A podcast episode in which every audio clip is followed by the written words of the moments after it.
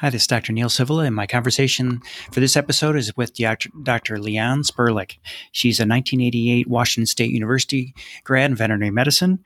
Um, she purchased a practice a few years later, a small animal, conventional small animal practice, and then started pursuing uh, holistic training. She was certified through uh, IVAS for acupuncture, and then went on to the Chi Institute, and has been certified in uh, herbal medicine, food therapy, Tui Na, and she's also attended uh, Options for Animals and is certified in uh, animal chiropractic through them.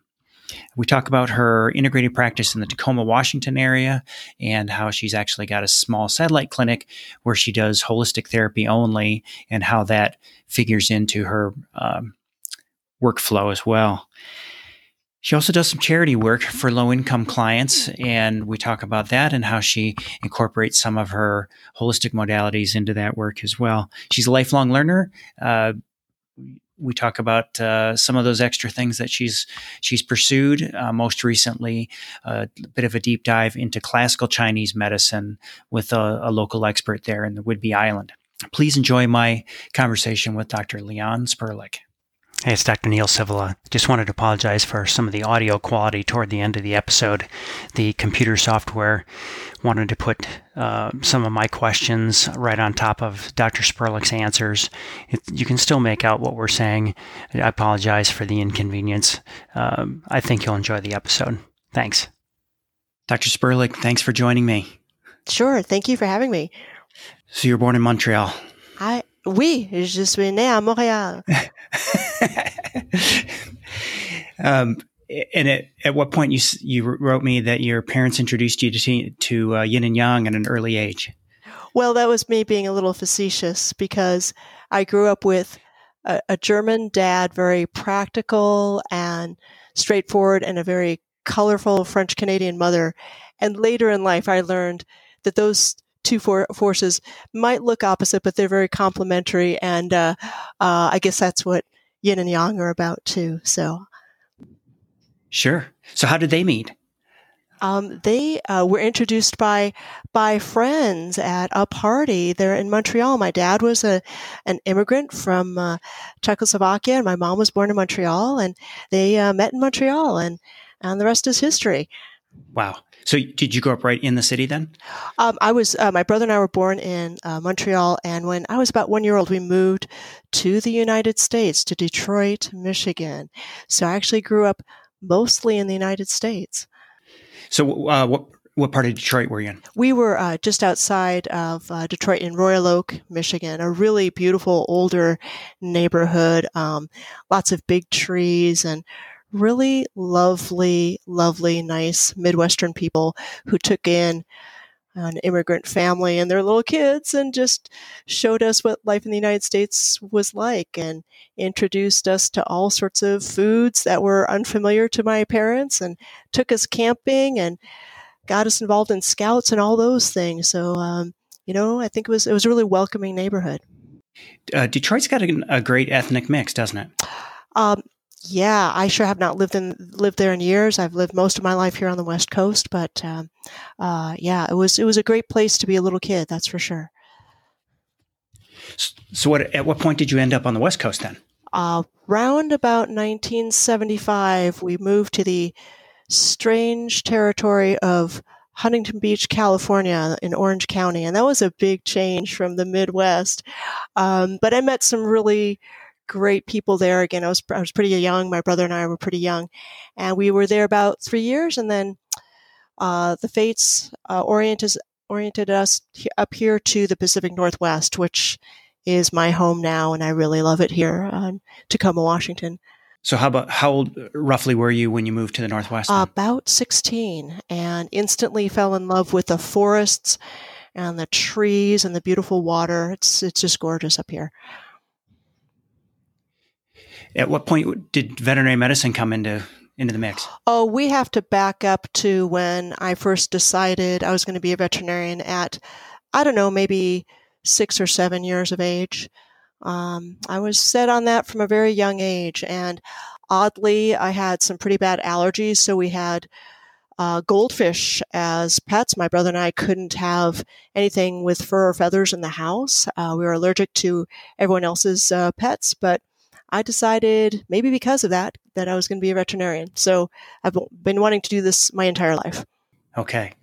So WSU is your first choice. Yeah, yeah, yeah, because I was a Washington State resident by then, so I definitely went to WSU and was probably my only choice. Uh, uh, uh, living here in Washington State seemed seemed pretty obvious to me at the time. Yeah, there wasn't a lot of uh, um, that was my experience too. Just you didn't. There weren't other options to be an out of state student. Really, there weren't that many seats at other schools, so it was either you know your own school or you well, didn't and go. for me, it was a financial decision too. Um, I was fortunate that scholarships and my parents' hard work paid for my school, so I went to WSU uh, two years of undergrad, four years of vet school, and I was out and I was really lucky to have um, some financial help, um, some scholarships, and uh, but most of all, my my parents. So uh, I was a really lucky kiddo. Graduated when I was 24 from the Washington State School of Veterinary Medicine. So two years of undergrad. That's that's really good. Yeah, yeah. I um. I'm, I'm lucky I was on the fast track there. But I, I tell kids that um, come and talk to me to not be in too big a hurry to get through undergrad.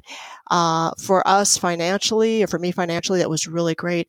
But there's a lot of growing up and exploring that one gets to do in undergrad. So um, that's that's always worthwhile taking that time. I, I was pretty driven. I kind of knew what I wanted to do, and uh, just decided to get to it. So uh, again, very very fortunate to be able to get get through all that in six years. It is a bit of a trade off, though, isn't it? You you definitely want to have that time in undergrad to learn different things and maybe explore things away from the sciences. But geez, you know, now with student debt, it's just hard. You know, I think some of the schools are even leaning toward, you know, getting students back in now after, you know, after two years of undergrad, getting them into vet school just to cut the total cost down. It's just, it is a shame though that they might miss, like you say, educational opportunities that might make them a little more well rounded as a person. Yeah. You know, when I, uh, got into got accepted at um, as an undergrad, I'd had some advanced placement classes in um, high school, and so that gave me a little edge. I had some school credit. Nowadays, you've got running start here in Washington State, which really helps kids get a little bit ahead. But you also have to be able to explore what you want to do. I hadn't even declared a major when I got into, uh, got accepted at uh, the veterinary school, but I was thinking about majoring in French literature, and I just uh, once I got accepted at school, I just dropped that. But I I think being a well-rounded human being and not rushing through things and maybe getting some cr- chance to grow and develop and and uh, uh, explore other areas is is really good. It's it's really terrific.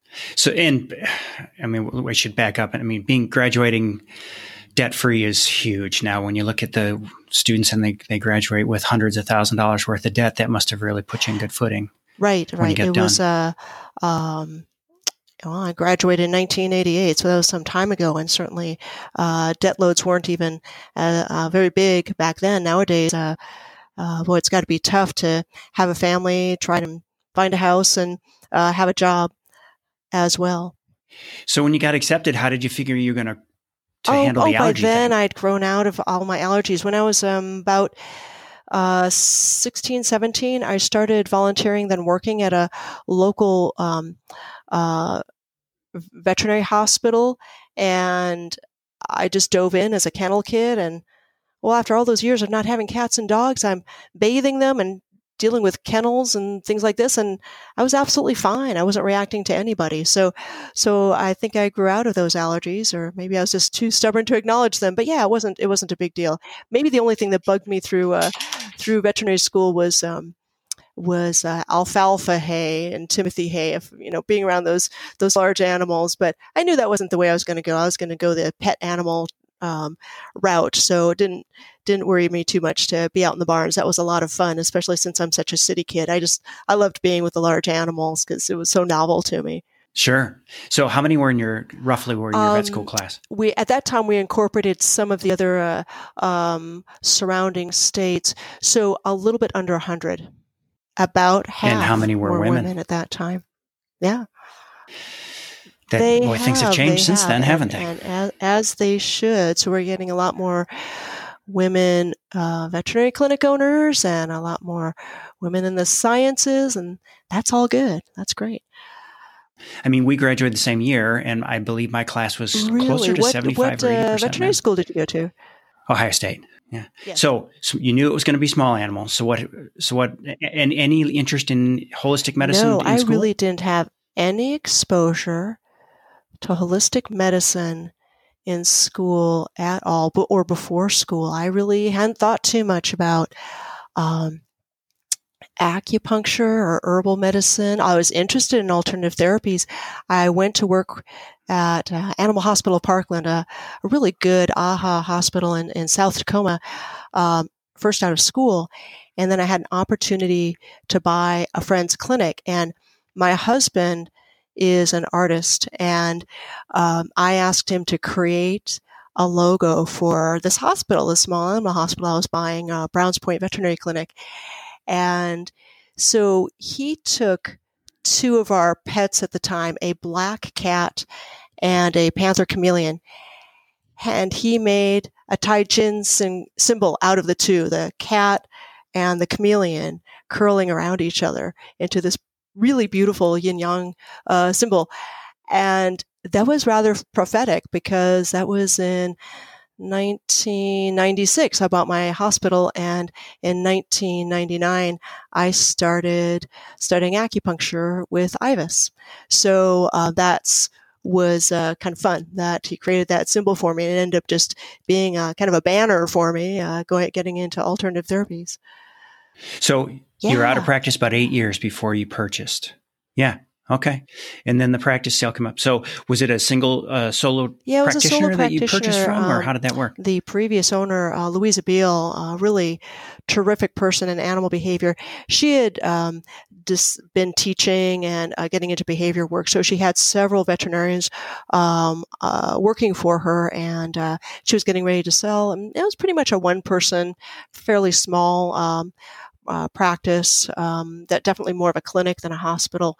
And so i got on in there and hired a, a part-time person to help me. And uh, then after a couple years decided i needed i needed to add to what i was doing. I was interested in in expanding my horizons and dr patricia bailey and i uh, really really close uh, she's the one who suggested hey let's let's get out there and and start studying animal acupuncture. So uh, she was my inspiration to to do that. So you've been you've been own the practice for about three years, it looks like, and so you had a part time yes. person, so you could have some coverage yes. when you went away. So and and did you and Patricia, yes. Patricia um, attend IVAS together? She was uh, just graduating from um, veterinary school. It was a uh, second career for her, and once she was out of school, we went to IVAS to get through IVAS as soon as we could together. In fact, we do all of our continuing education together. But IVAS was was where we got things started. It was in San Diego. Uh, flying down from the west coast, that was uh, super easy for me to to get down there uh, as often as one needed to.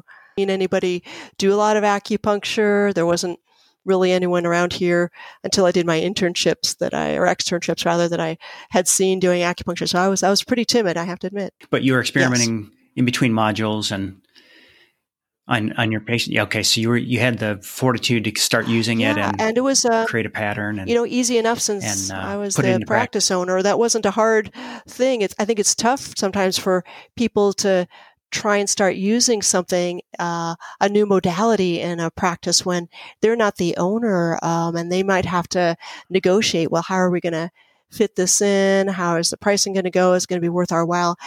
I didn't have to please anybody but myself. And I right away found out, well, this isn't about making a case an acupuncture case or a, or not an acupuncture case. You just start using it on everything. And those kidney failure cats and those limping dogs or whoever, it, it was just uh, great. Uh, one of my first cases that I wrote up um, was a kitty that belonged to my Aikido instructor's uh, daughter, and he brings in this kitty that's just got terrible skin disease and they're you know, other veterinarian had been trying different things, working really hard to try and help this cat for like a seven year history of skin breaking out and cat being miserable.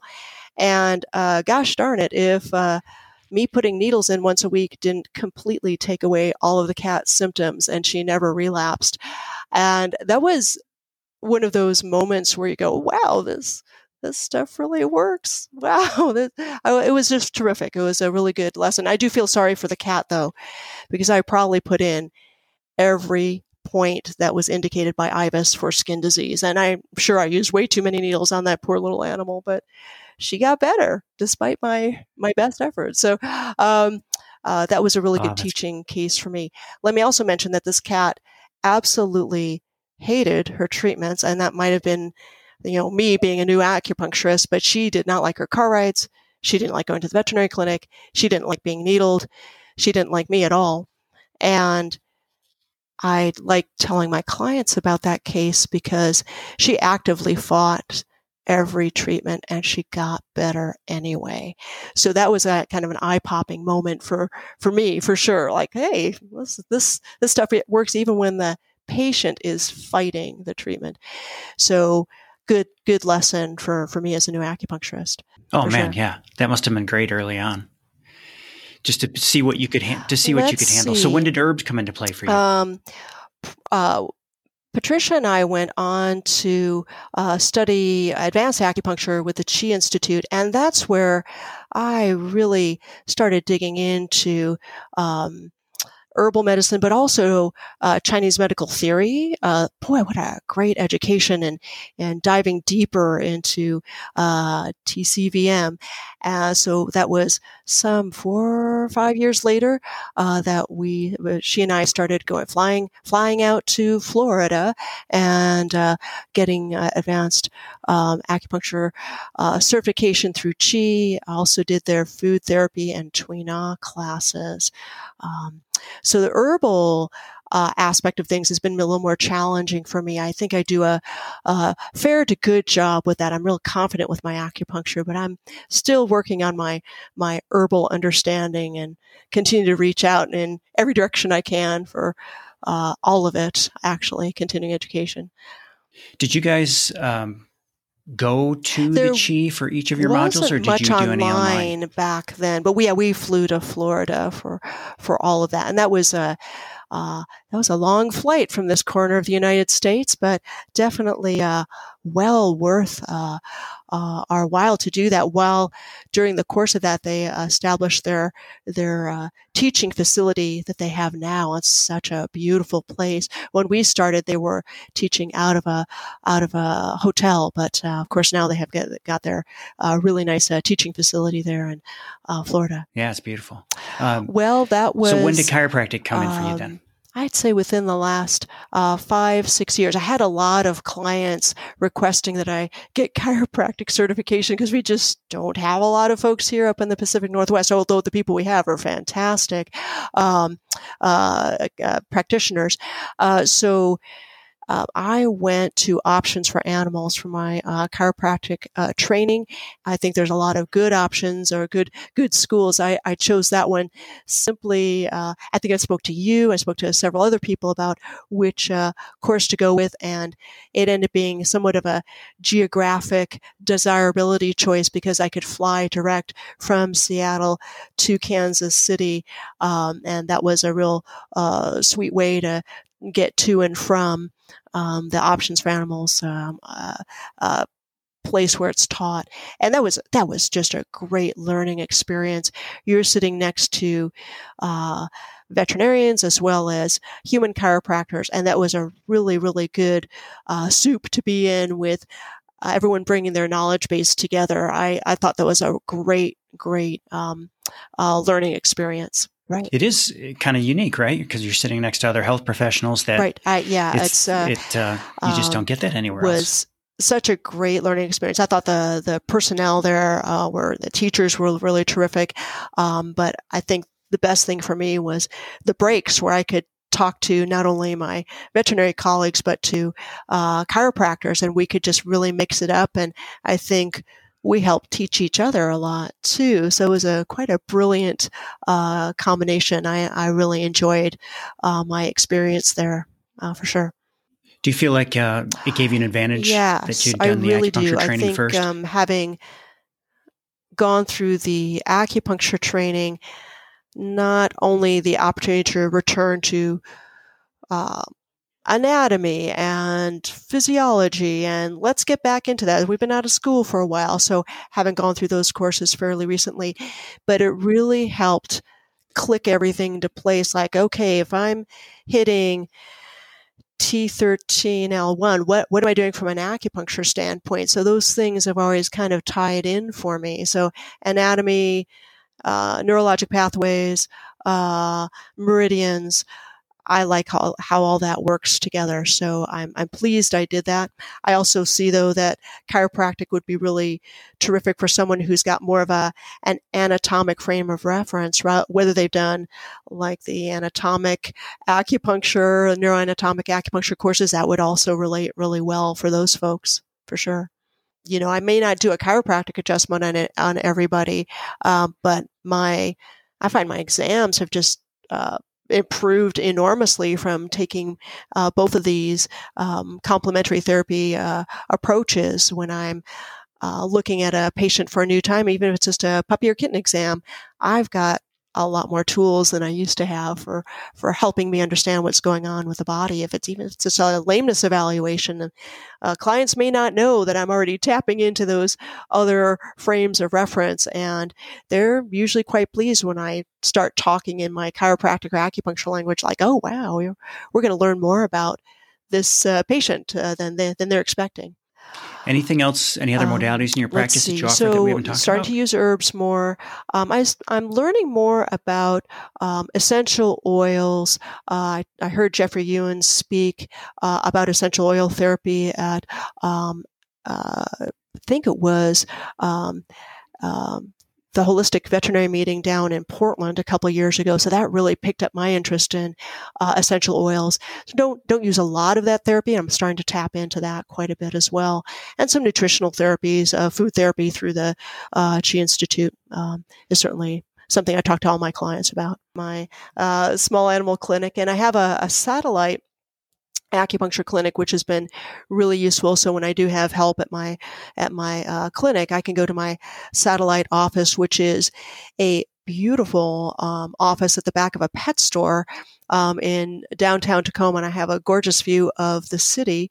And just about every dog that comes through that it comes to my clinic there is just delighted because they've just walked through a pet store to get to my office at the back of the store and so they're all in a good mood the cats uh, can be can be brought around but uh, anyway so uh, my favorite days are when i'm at my my uh, um, acupuncture only uh, office. Of course, I do chiropractic there and nutritional consults as well. So, um, but I do have um, usually a couple days a week where I'm at that practice six years ago now, my um, charity clinic that I helped to run called Noah's Pet Project. It's a vaccine clinic for homeless and low income families. We had we were about to lose our um, donated space. It was a we were running the, our free clinic out of a doggy daycare and the gal was losing her lease. So she gave me a couple months notice and before we were going to have to get out of there. And so this was at a time we'd run, been running the, the charity clinic for about 14, 15 years by then. And at this point, I was having a real hard time finding someone to donate space for me. That was winter time, and I made a lot of phone calls and got nowhere with finding a new donated space. About that time, I was getting super busy with acupuncture, and it occurred to me that maybe I should try establishing a satellite clinic. My hospital is um, in a beautiful geographic location, but it's kind of away from the main downtown area, the big city here in Tacoma. And I thought, well, what would it be like to have a downtown Tacoma office that might double as a site for my uh, charity clinic that I run. So um, started looking for that type of space and went to this particular pet store next to nature is what they're called, uh, independent natural pet food store. And they were in a big warehouse, uh, big old warehouse from like the 1890s, and they had a, a storage space that they weren't using, um, other than for storing some pet food. I was already their veterinarian for their for their cats, and so I called up the owner and said, "Hey, I've got an idea. How about if I take over this end of the building, and I want to run an acupuncture clinic out of there, and once a month, I'd like to do my charity clinic." And they told me they thought that was a great idea. So I started renting from them when they were in this older building. We've since moved to another uh, facility. Um, but that's how I got started with having a satellite clinic. It's because of this charity clinic um, that I want to run. And so that kind of opened the door for me. I think they really liked the idea of community outreach. And that allowed me to kind of build this model where I had a satellite clinic. And it's worked out really well because it's easier to get to than my other clinic. And I have people coming in from out of town. We're just right off the freeway. It's really easy to get to. So that's worked out pretty well. Ideally, yeah, kind of varies. Nice. So two, three days a week you're over there. Um, yeah, we've had to shift yeah. our location. And, then, and, you're still doing the charity when work. The pet store moved. Uh, we I no longer had enough space for the charity clinic, so we're shifting our operations to a local pet food bank who's um, who's offered to host us. So I think that's going to work out really well. Oh, the charity clinic. So, what sort of things do you yeah. do when you see so, those pets? Um, we offer um, uh, free immunizations and preventative care, such as warming and flea and tick treatments and so forth. And we do a little bit of outpatient, um, uh, you know, skin treatments, uh, uh ear treatments, etc. So we have some some medications we can prescribe. Interestingly, too, I've been able to use my um, my uh, acupuncture prowess by doing some acupuncture with B12. I, I, really don't have time at that type of facility to um, do acupuncture, but what I have done is done some B12 injections for animals with hip dysplasia, or gee, here's a neurologic case. The puppy just fell down the stairs. What can I do? Well, let's try some acupuncture. And we do get some donated herbs from people whose pets have passed away. So I've prescribed herbal therapy. And so that cheap barefoot medicine has been really good for my my clients who can't afford a neurologic workup or what have you. We've been able to, in some cases, help help out with some uh, with some acupuncture. So that's been that's been pretty great. Yeah, it is. It is. I you know I don't have the, the that's a great the use for hour that I'd like to have with each patient, but you know maybe we can help them uh, help that patient with some acupuncture. And one gal whose service dog, a beautiful chocolate lab we've kept that dog going many, many years because uh, he does have hip dysplasia, and he we have kept him really comfortable with acupuncture. It's it's been working really well. Oh, that's great. So. Um, I know that oh, you and oh, Patricia just came yeah. back from seeing Dr. Wilms. You want? That can you tell me a little bit about so that? Wilms, Your foray um, into classical we, Chinese medicine. Um, heard her on um, Qiological, um, another uh, really great uh, podcast, and uh, she wrote a book called Humming with Elephants, and uh, which is a translation of chapter five of the Yellow Emperor's uh, Inner Classic, and uh, this was a a book dedicated to discussing um, yin and yang, and um, it happens that she lives on Whidbey Island, which is here in Washington State. And she offers uh, a variety of classes. She does some teaching, she does a lot of translating and writing. And she's not a practitioner herself. She's more of a historian and a translator of Chinese texts. But she does offer um, uh, private tutorials. So Patricia Bailey and I decided to hire her for a weekend, and we went to Whidbey Island here just a couple weekends ago and spent some time with her talking about the work that she's done and really digging into some super nerdy conversations about the nature of yin and yang and wow, it was it was terrific, especially since we were right there on the water with the Puget Sound and the seals and the birds and so forth. And we were really surrounded by a lot of yin, so we had a we had a really terrific conversation with this with this gal. She's she's uh, amazing, absolutely amazing. That must have been phenomenal. I, I've I'm a big fan of her writing, and that that text, "The Humming with Elephants" of hers, is one that I've read at least two times, and probably I've kind of got it in my head that I oh, should yeah. visit it maybe Yeah, that's a type of book that you can read just, over you know, and over and just but, glean uh, more and more. It has all these translations or interpretations of these phrases, which are beautiful pieces of practically poetry and you can just read them and read the interpretations and go oh i understand that a little bit more so that's that's really uh, maybe a lot deeper than i always would would approach a patient with all those thoughts in my mind but every time i go through and just read a, a, a passage i always learn more and more and she's got a really really good understanding of of chinese medicine although again she's not a practitioner. And boy was um, she fun to talk to because she knows a lot about acupuncture in the human world from having translated all these texts. But she, being a farmer, was super interested in talking to Patricia and I about being veterinarians. And we kind of got into it with, well, there's heaven and there's earth and humans in the middle. And where are animals and all that? And that was a really interesting discussion about where where animals fit into that paradigm and what the traditional Chinese view would be versus what about the modern day? I think most of my my clients would say that animals are probably above humans, closer to heaven than we are, but we could talk about that another time. it was a really it was a really fascinating weekend.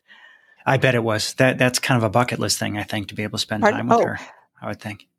So you, you take students? Yeah, I have. I have absolutely who are looking for you know you have students that come to your practice well um, kind of it depends on which which type yeah, of so students. I certainly have high school students that have come and volunteered or just followed me around for a day, and then I've had some uh, practitioners, in, uh, veterinary practitioners, interested in Chinese medicine, and so I've had some folks come and hang out with me and get their hours in and uh, ask about what I'm doing and follow cases and all that.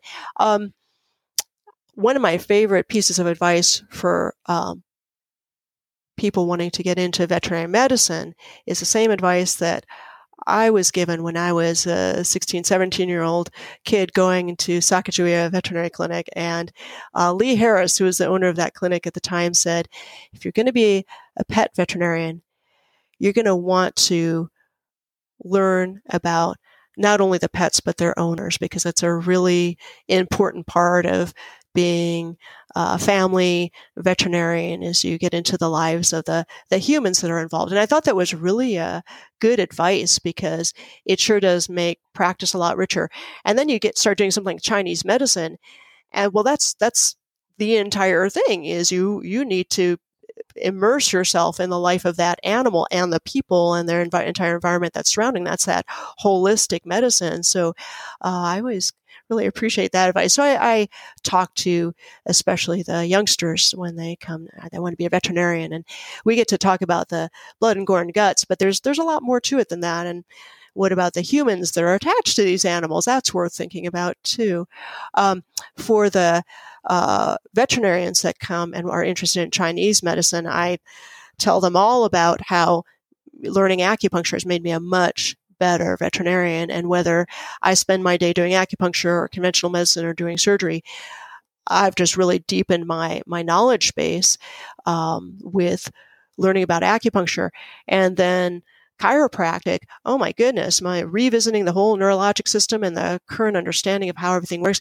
That was yet another level. So the more we learn, uh, I think the better we become. And who doesn't want to be an inter- eternal student? That's certainly my goal. Great. Yeah, Super. that's great advice. Well, I think this is a good place to end it. I really, I, re- I really appreciate taking the time. I think you've had a pretty unique uh, unique career path and and having a small practice like that is certainly yeah being being a, a different pretty much a solo uh, practitioner uh, we have a very uh, small slow practice uh, it's very rich and it's very enjoyable. I know my my staff really enjoys all the um, complementary therapies too. They're always asking questions and learning as well. But neil thanks very much for having me on this podcast is made possible through the generous support of the College of Integrative Veterinary Therapies.